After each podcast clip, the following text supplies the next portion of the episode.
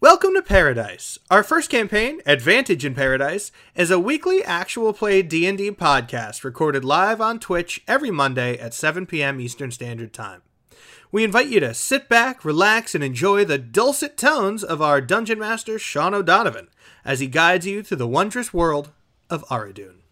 But of course, that's all a lie because today it's Tim guiding you through the wondrous world of Aradun. Because uh, for those of you who are familiar with episode 10 of our podcast, uh, something similar has happened in episode 25. It vanished into the mists, into the wilds of, of, of both time and space.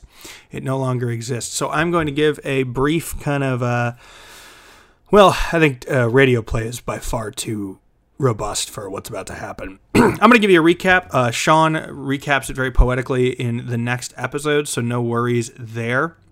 But I'm going to give you kind of a, a real quick beat by beat. We awake hungover uh, and uh, go to find the lieutenant that we had spoken with the evening previously, who is uh,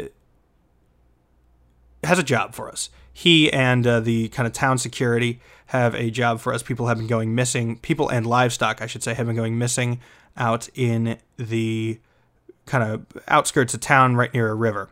So we went to investigate, as you recall, in uh, the last episode. We headed over there and we stumbled upon somebody screaming and running, and there was a, a injured injured uh, girl and a dying dead man. Uh, and turns out there were bullywugs that were the the culprits. We track them down. They have a much larger enemy with them, kind of like a, a mini boss level enemy uh, that we track uh, into a cavern. This cavern is full of more bullywugs, etc., and uh, looks a combination of both natural and man-made. In fact, there's the uh, similar kind of engravings and and structure as the barrow that we found outside of Maginset, which is a, link there that Sean is he's laying some bricks and I don't know what it is yet. Uh, we go through, we find out that there's a, a wizard there as well who's got uh, he's not he's not like the man in yellow style, but he has got a couple very powerful items on him, including a chain lightning uh, gauntlet, which hurts us a lot.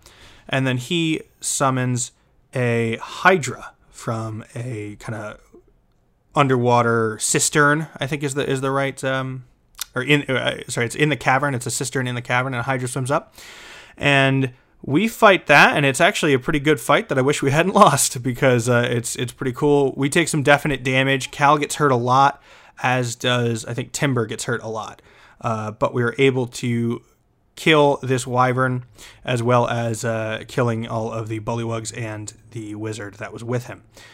Investigating where the wyvern came from, Wiswick finds a little tiny, uh, I guess we, we call it like a portal or, or a hole in space. It's, it's very torn and cracked, uh, and he touches it and it sucks him through into another plane of existence. He finds himself on the astral sea, uh, doing uh, just so much damage to him, the poor guy.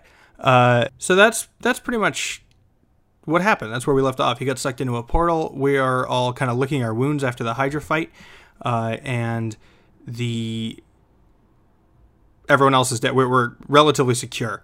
Uh, so please check out next episode. Uh, don't let my shoddy representation of what happened uh, deter you, as uh, Sean does a much better job. But I wanted to just get a an episode 25 in here so people weren't confused. Have a good one.